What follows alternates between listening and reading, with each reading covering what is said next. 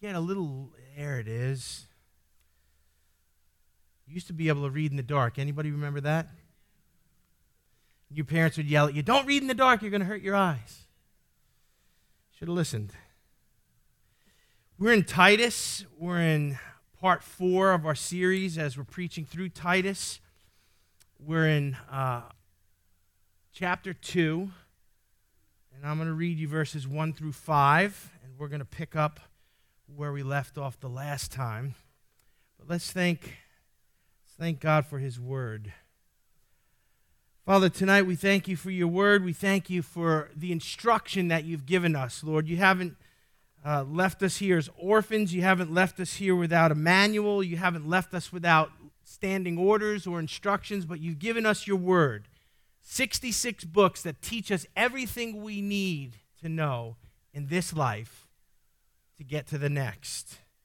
So, Father, I pray by the Holy Spirit that you'd open Titus up to us tonight and Father, we would get these principles, that we would uh, receive, Lord, wisdom from your Spirit, and that tonight we'd be able to apply these things to our own lives and to the lives of those you've called us to minister to.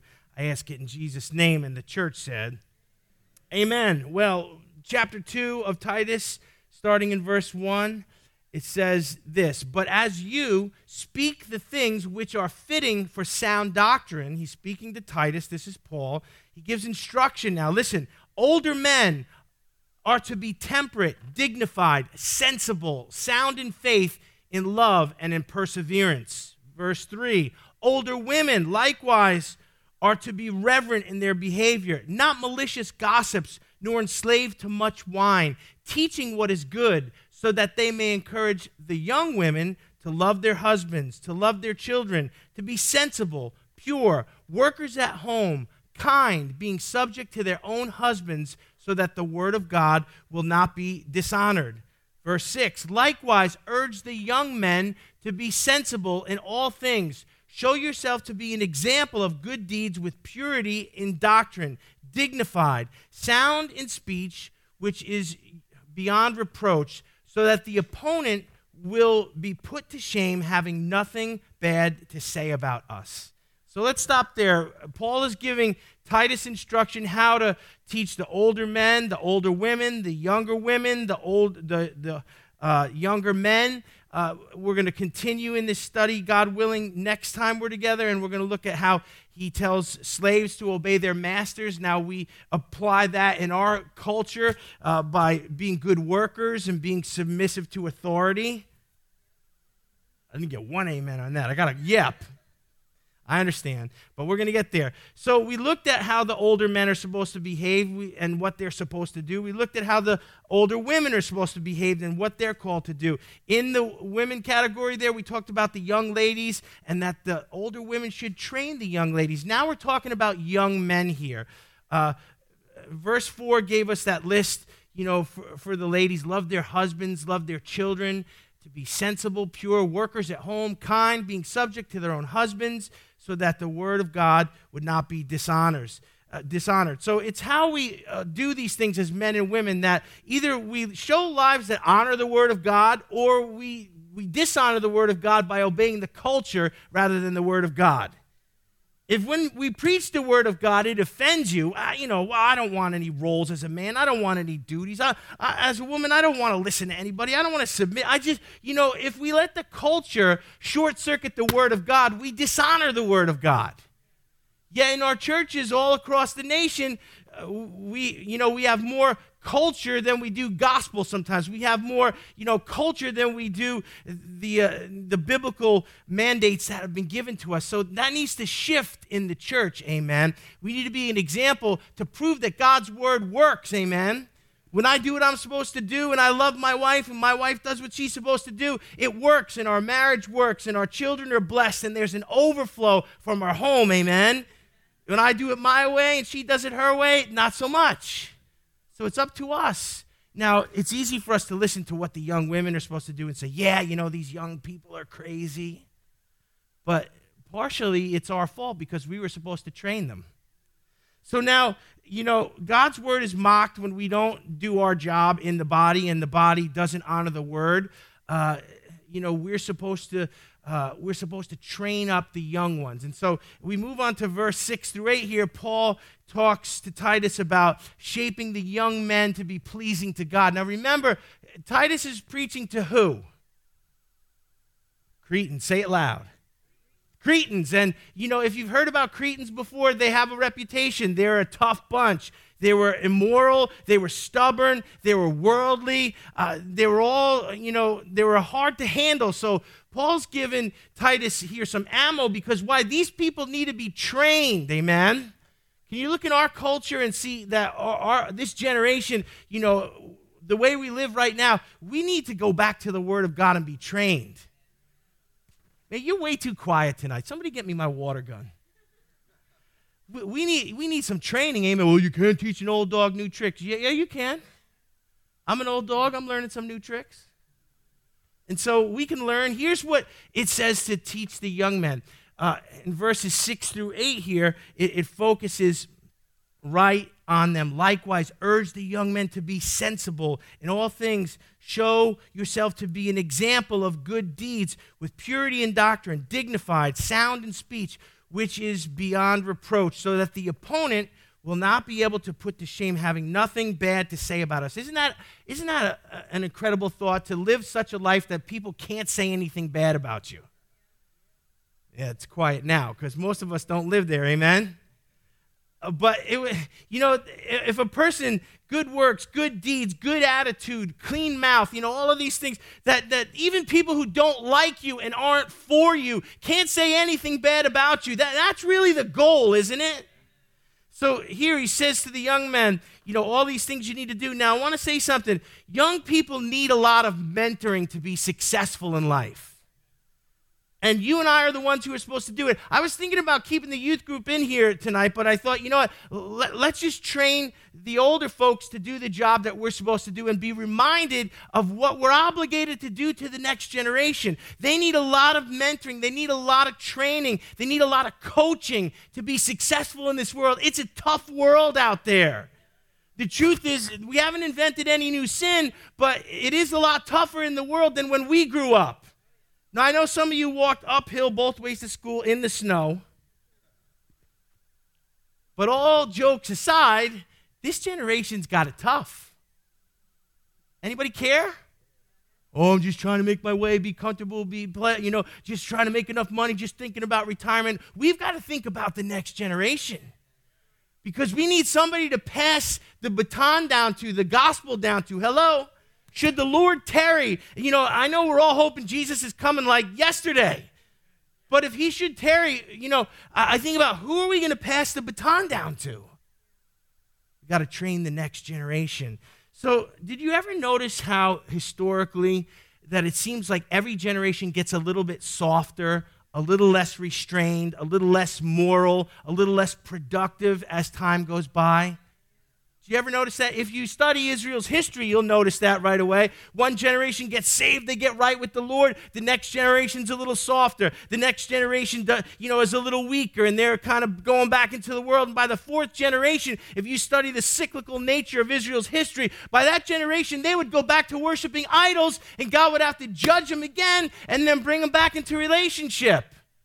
So it's a normal pattern to see the generations get a little softer, a little less moral, a little less productive, and to drift away. You say, why is that? It's partly because the older generation has failed to train the younger generation.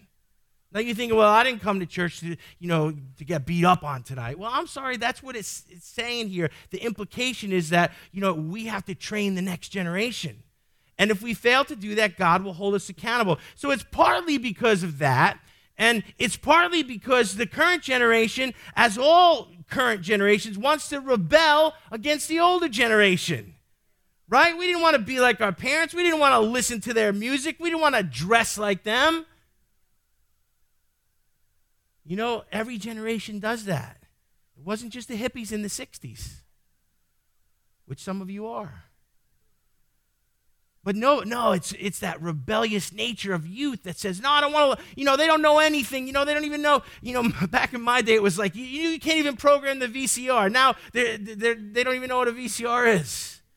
and my, my kids are so much more technically advanced than me. Riley informed me the other day that I am, I am behind the times. And I, I was insulted at first, and then I thought about it, and I'm like, he's right. I need to, I need to do something here. So there's this thing where we need to train them and they need to be open to being trained. It's really hard to train someone who doesn't think they can learn anything from you. You see how the devil works? Now, young men need and young men and young women need to be mentored by godly people. You know, mothers do for their daughters what only mothers could do, and, and, and fathers do for their sons only what fathers can do. But you know, we need a mother and father, despite, you know, what feminism says, despite what our culture says, you know, baby mommy and my baby daddy and all this nonsense stupidity that's destroyed the fabric of our society. It's just immorality repackaged you know, despite all that, we need a mother and father in the home. And the truth is, statistically, that's more and more a rarity. Uh, you know, our nation, particularly in the urban inner city areas, there, there is a plague where 70% of children are born out of wedlock. Some segments of the population statistically abort 70% of their children.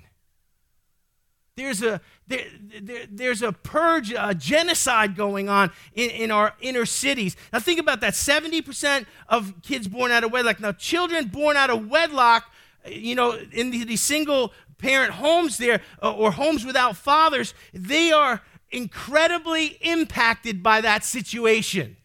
I know it's become normal and we think it's, you know, it's just the way it is and it's fine, but it's not fine and it's not working out good. Statistically, these kids have an uphill battle. Now, I want to give you seven negative impacts on fatherless boys. Boys are particularly impacted by fatherlessness. When you have 70% born out of wedlock and there's no fathers in the home, particularly the boys are going to be damaged. Here's what the statistics say. I, I searched around the internet and, and got some statistics here.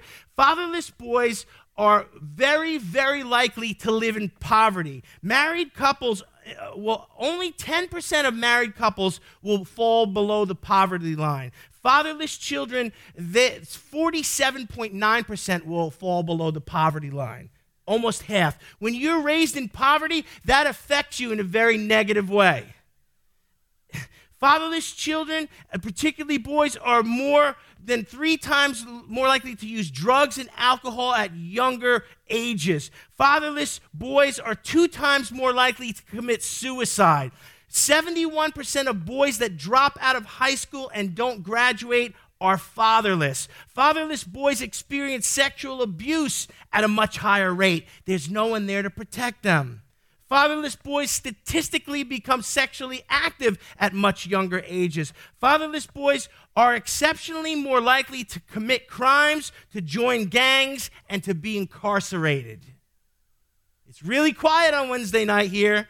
I'm preaching good. I don't, I don't know what's going on out there. But the truth is, these statistics are sobering, but it's, it's what we're living with. Do you see the need for the church to step up?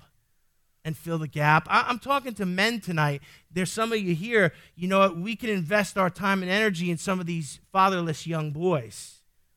And we need to look for opportunities to do that because they're impacted so negatively. They grow up without a dad in the home. They grow up without an example of what a man is supposed to be. And they're angry and they feel rejection. And that anger, it, it, just becomes something that they can't harness and they act out and they're looking for attention in all the wrong places and they wind up making one bad decision after another. If you go into prisons and you talk to prisoners, you're going to find out that the majority of them were fatherless. Wow. God help us in America. God help us in the nations. It says here that the older men, when we studied what they were supposed to they were supposed to be temperate. Now, verse 6 uh, tells, you know, the, young men to be sensible. Temperate and sensible, you know, they, they have some commonalities there. So, you know, a young man is going to grow into a temperate man who can control himself, but young men are to be sensible. Now, those two words are close, but, you know, it suggests that being, you know, young men and old men need to be level headed, they need to be con- in control of their emotions. Now, notice uh, young men need to embrace sensible behavior. Sensible. You say, well, why does the Bible, you know, call them to be sensible? Because you know what? When you're young and you're full of testosterone and you and you have a lot of energy and you think you're indestructible. Anybody remember those days? It's hard to lift up my hand now. But like you, you, you just you, you're you're you're kind of crazy, Pastor Mike. You remember? Yeah. We used to do stuff, go outside, go nuts, go crazy, go, go wild, make bad decisions. And that's what young men are prone to. Here, the Bible is telling them to be sensible, uh, to have control of their tempers and their passions and their emotions and, you know, their physical bodies, and in a way that, you know, honors God. Now, young men are categorically told to be sensible because you know, youth is prone to be extreme, volatile, and reckless. Can we agree on that? How many people, when you were young, made reckless decisions? How many had, you know, volatile? You, you just like, yeah, rash. Especially, you know, it's just, it's just part of growing up. It's part of finding your way. But you know, this whole extreme thing. You, you ever notice the appeal our culture has with the extreme? extreme sports, extreme this. When I was a kid, you just rode a bike, right? You rode a bike. You, we didn't even have a helmet. Hello, is anybody alive out there? We, we didn't have helmets and knee pads. You rode a bike. You made a jump. You, you went over it. You fell in the dirt. You picked the pebbles out of yourself. Your mom called you for lunch. Then you did it again. Now everything's extreme. You can't just now you got to hook yourself up to a bungee cord and jump off of things. You got to leap off of buildings. You got to ride bikes through the. I mean, you see what these young people do? Trying to push the envelope. What is that? You know, it, it's that extreme, uh, volatile nature of youth being exploited. Why? Because people want to channel into that so they can make money off of them. And God is saying, you know, yeah, you can have fun, you could be wild, you could enjoy your masculinity, but you need to be sensible. Because some of these decisions that are made in our youth, as we know, as older folks, have followed us into the future. So, young men have a tendency to be extreme and volatile and reckless. Older men speak to them, encourage them, t- tell them what you've learned throughout the years. Uh, you know, our culture with this extreme this and extreme that. God says, not extreme, but be sensible. This is what sensibility looks like in a young person, especially a young man. It's embracing discipline in all the areas of life that will allow you to be blessed in the future. That's a working definition of sensibility. Some of you old people need this too because God is not done with you and He's got some, some stuff to do with you. So, you know, it's embracing this idea where, you know, we're, we're going to restrain ourselves and we're going to, we're not just going to let ourselves go, but we're going to be making decisions that will make us productive and useful in the kingdom of God. Amen? Uh, here's what it looks like for a young man to be sensible uh, he needs to work more than he plays. This is important stuff. If you're going to mentor somebody, get these ideas down. Encourage young people to work more than they play. They always want to play, they always want to have fun. They blow off what's important and they do what seems exciting at the moment, but it has no impact upon their future. They need to save more than they spend. This, this will help the next generation to stay out of debt, to, to have discipline. They need to restrain themselves morally physically and sexually. Our culture is encouraging young people to cast aside all restraint. It's worse now than it's ever been before. Why? Because, you know, the forces uh, that have crept into all the places of influence, the colleges, the schools, the multimedia, all of that, and they push kids to just, you know, with reckless abandonment, just, eh, you know, be wild, be extreme, be immoral. Don't discipline yourself. Don't work hard. Don't save money. Eh, you know, eh, all of these things are destructive to the generation. And one thing we need to teach young men and young women is to choose good friends. You know, your friends, eh, you know, even some of us, I'm I'm 52. You know, some of the friends that I've had, I've had to look at them and just, you know, they, they still haven't grown up. They're still going nowhere. They're still immature, and I'm not hanging out with them anymore. So, teaching our young people to uh, pick and choose good friends and to get away from the bad ones is so key. Uh, young men embracing restraint need to build skills that open doors for them. Amen. We have a whole generation that's out there and they just, you know, they, they, they don't want to work hard and they don't want to learn and they want to start off with the corner office and a six figure job and they figure it's all owed to them. And then they figure out, you know, when they get out there and it's not the way it goes, they're upset and they're angry. And we have a whole generation that, that's been, you know, kind of pre programmed to be lazy. Now they think they want socialism. Yeah, we just want free stuff now. If you think this isn't a problem, look what was running around in the streets just months ago, burning down buildings. What's that about? Now everybody's uncomfortable. Well, at some point, it's going to knock on all of our doors. And the church has to face the issue Young men who fail to work more than they play, save more than they spend, restrain themselves morally, physically, sexually, uh, fail to choose good friends, fa- fail to build skills that'll give them a career. These are the ones that squander their potential and squander their youth. They wind up disappointed and broke and working dead end jobs. And, and, you know, then they're angry and they're living in their parents' basement till they're 40. What is this about? Partially, it's about a nation that has drifted away from its moorings, a church that has failed to mentor, and a generation that has rejected the statutes of God. It's time to pray. It's time to roll up our sleeves. Should the Lord tarry, we've got a lot of work to do in our nation, building up our young men and women. Someone say amen. Verse 7 gives more detail uh, and instructions here uh, are given to the older men. Let's check out verse 7 here. It says this In all things, show yourself to be an example. Older guys, what are we supposed to be? Older guys, what are we supposed to be?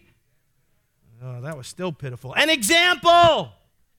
You're supposed to be an example.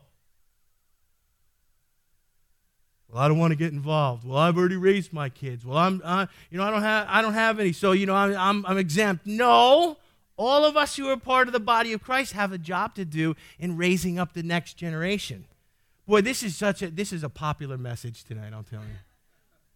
I can't wait till we get to how we're supposed to behave at work. Stop stealing the paper clips. We're getting to that next week. So it says here, be an example of good deeds. Uh, learn you know, older men, we were the examples, but what are we teaching these younger kids? We're teaching them to do good things, to serve. And that's what a young person needs to learn to do, to serve. Young men need to learn to serve the, the next generation, to show respect to others, especially their elders. You know, we've lost that to a large degree. We, we see, you know, you know, gangs of young people just picking on the elderly and, and, and assaulting them. And so, do you, do you even realize what's going on in New York City right now as I'm preaching this?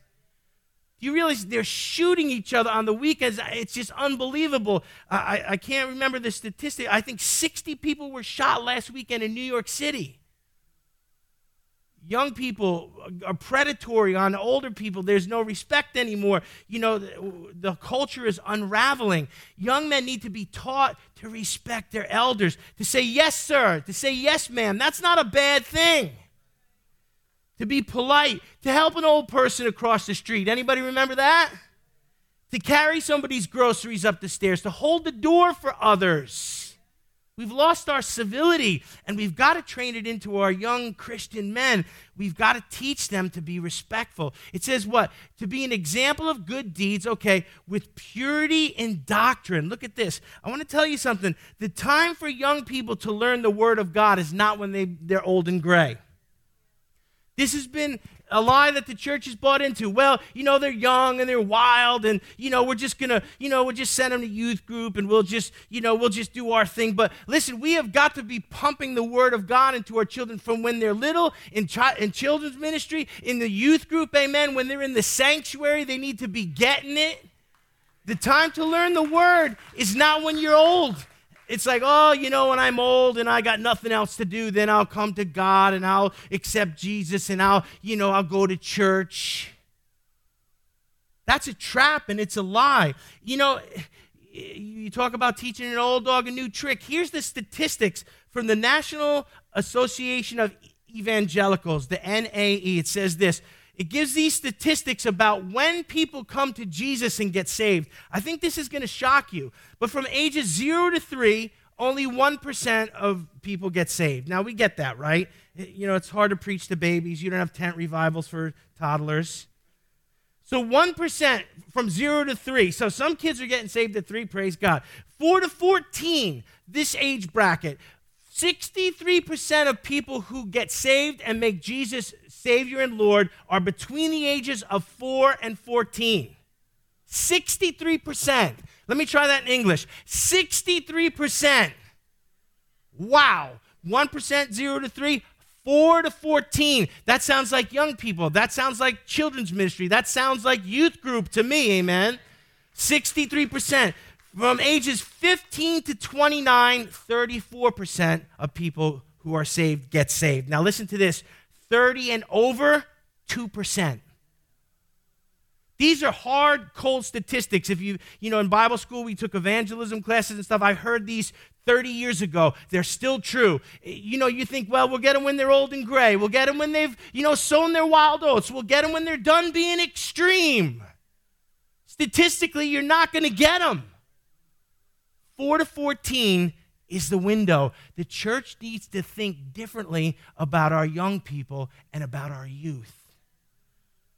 4 to 14 is the window. It's our greatest opportunity to preach the gospel, to pour the word into them, to see their souls converted. Sunday school, youth group, church attendance, from birth until they're you know grown uh, will help them to avoid the snares of the world. It's amazing you know by the time they're old enough to go to college it's amazing how many young people who are raised in the church go to college deny god walk away from the faith and never come back to church. It's so sad. I don't even want to send my kids to college the indoctrination and the, the spiritual uh, destruction that happens there, the immorality that's so prevalent, just seems to sap the faith of so many. Yeah, it continues here. You know, they're supposed to be sound in doctrine, and they're also supposed to be dignified. Now, that's an interesting thing here. We urge you, young men, to be sensible in all things, to show yourself to be an example of good deeds with purity in doctrine, dignified. Now, it might seem weird to think of a young person as dignified. How, how many kind of think that's, you know, young people just seem to kind of be goofy, right? Is anyone ever young? Saved any pictures of yourself? I mean, you can, young people are kind of goofy. Teenage boys are kind of goofy, right? And so here the Bible is saying that, you know, they're to be dignified, so they have some form of dignity. Now, it might seem weird, but, you know, especially in our current culture, that encourages young boys, even into manhood, to continue to be childish and self centered and irresponsible. Do you realize, you know, the enemy has attacked uh, masculinity and to the point where we've got grown men who act like little children. Come on, any of you guys out there that are real men, that you know are godly men, you know you're offended by men like this. Someone help me out while I'm preaching here, amen. Or you a bunch of big sissies out there too, sitting home playing video games and eating chips and letting your wife do everything? That's ridiculous. Yet that's what our culture encourages men to be. Oh, the ladies look so happy now. And you know, we, we can't buy into that because young men, even young men, have dignity. Now, here's what the here's what the Bible says. Listen to some of these scriptures. 1 Timothy 4:12. Let no man despise thy youth, but be an example unto the believers in word, in conversation, in charity, in spirit, in faith, and in purity. Let no man despise your youth. Let nobody despise the young. Amen. Don't ever look at a young person and go, What do they know? They don't know anything. You know, they, they don't even talk. You don't know anything. I've heard people say stuff like that. Yet when I was young, I was surrounded by young people, even in Bible school, with powerful anointings, with a large amount of wisdom, with who had harnessed purity, who had the call of God on their lives. There's young people like that out there. We can't despise the youth, and young people shouldn't despise the fact that they're youth. Ecclesiastes 11:9. Rejoice, O young man, in thy youth, and let thy heart cheer thee in the days of thy youth, and walk in the ways of your heart and in the sight of your eyes. But know that for all these things, God will bring thee into judgment. So be young, have fun, rejoice in your youth. Man, there's nothing like being young. In heaven, we're all going to be in our 20s. I, I'm, I'm taking a stab in that one. Because, you know, the youth and, you know, whatever age that exemplifies the, the beauty of God's creation, amen, it's definitely not, the, you know, the elderly, right? Nobody wants to answer that one. I don't know about you. You can, when you get to heaven, you can say, I want to be 85. I want to be 20. Right? I remember Pastor Mike and I were talking about this that we got to a certain age where, you know, we felt that our youth had passed. And uh, there was a mourning, there was a mourning period there. Did anyone ever feel that? Just like, why am I sad? Or why is it, you know, because my youth is past. We're supposed to rejoice in our youth, and young people are. But remember, don't be too extreme because God will bring you into judgment for the wildness. How about Joel 2 28? And it shall come to pass afterwards that I will pour out my spirit upon all flesh, upon all the old people, and the young people will watch and do nothing. Is that what it says? No, it says, I will pour out my spirit on all flesh, and your sons and your daughters shall prophesy. Your old men shall dream dreams, and your young men shall see visions. Amen? So young people have a part in the move of God, in the kingdom of God, that, you know, they're, they're going to carry the Spirit of God. They're going to prophesy. They're going to see visions. This is talking about young men.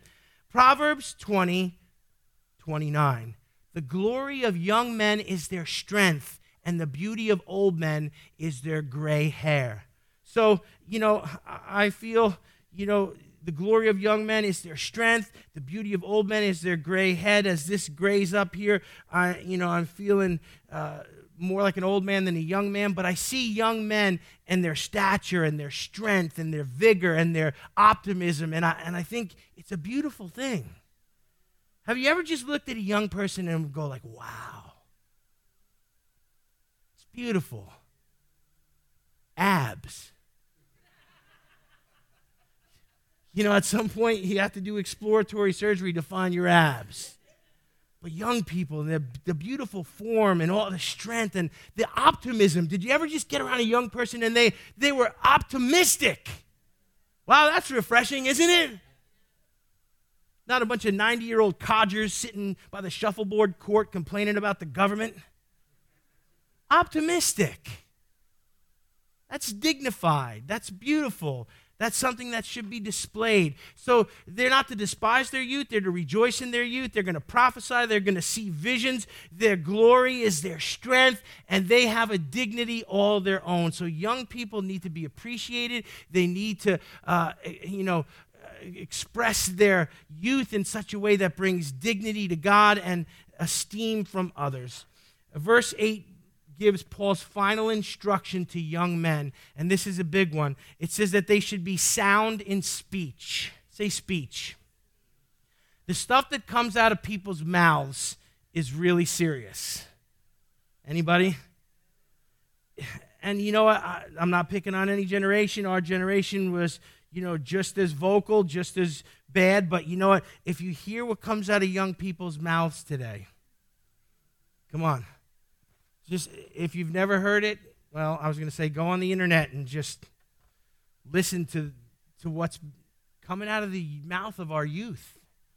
And here, Paul is telling them, you know, to be sound in speech young people have to have control over their mouths and be well spoken. Why? So that they can't uh, be found any fault in them, which is beyond reproach. That's what the Bible is telling as an instruction to young people. Speak in such a way that your words and the way you carry yourself would set you apart as someone who is beyond reproach, that you don't need to be corrected. Amen? Now, speech is powerful and it's revealing. Here's how speech is powerful speech is powerful because our words have creative power. The things that come out of our mouth have creative power. If, if, you're a parent and you, you know, you tell a young person that they're incredible, that they're talented, that they're destined to do great things, you know what? They probably will. And if you're a parent, you tell a young person that they're horrible, they're worthless, they're lazy, they're destined to fail, they're never going to measure up, guess what? They probably will. Because our words have creative power. And some of us have had words spoken over us that the power of those things need to be broken those words still hang over you and they, they, they control you and they, they, they knock you, you know, they knock you back every once in a while and those words need to be broken. So realize words are powerful when we speak them as older folks, but they are also powerful in the mouths of our youth. What they say about themselves, what they say about the things of God, what they say about uh, authority. Words are powerful because they, they have the power to create a young person who curses and criticizes and complains all the time is using the creative power of their own words to bring darkness and drama into their lives. Our young people need to be taught how to talk. Speech is powerful, but it's also revealing. Why is it revealing? Because what comes out of a person's mouth reveals everything you need to know about their character. Now it's quiet. No amens on this one. Because all of us have said stuff that we wish we wouldn't have said. Anybody? You all raise both hands. Right? You know, and the things that come out of our mouths sometimes, and we're like, oh, you know. But you know what? I found out something about the revealing nature of words. If you want to know what's in a person's heart, don't ask them, just let them talk. Anybody? You know, if you want to know something about somebody, now this is hard for some people because you always want to talk and you don't let them talk. When you're getting to know somebody, let them talk. And if you let them talk and you don't interrupt them, within a very short time, you're going to discover everything you need to know about them because it'll come out of their mouths. Young people, you know, when they talk and what comes out of their mouths, you know, out of the abundance of the heart, the mouth speak, it, it reveals the character. So speech is revealing. A young person who's well spoken, who can speak proper English, who can articulate meaningful thoughts, who is polite, respectful, and not vulgar, has a leg up on 95% of this generation. If we could teach our children to do those things, if we could teach our young people to do those things, they would have a leg up in such a way that, I mean, they would be the most hireable, the most promotable, the ones who are given responsibility. Hello?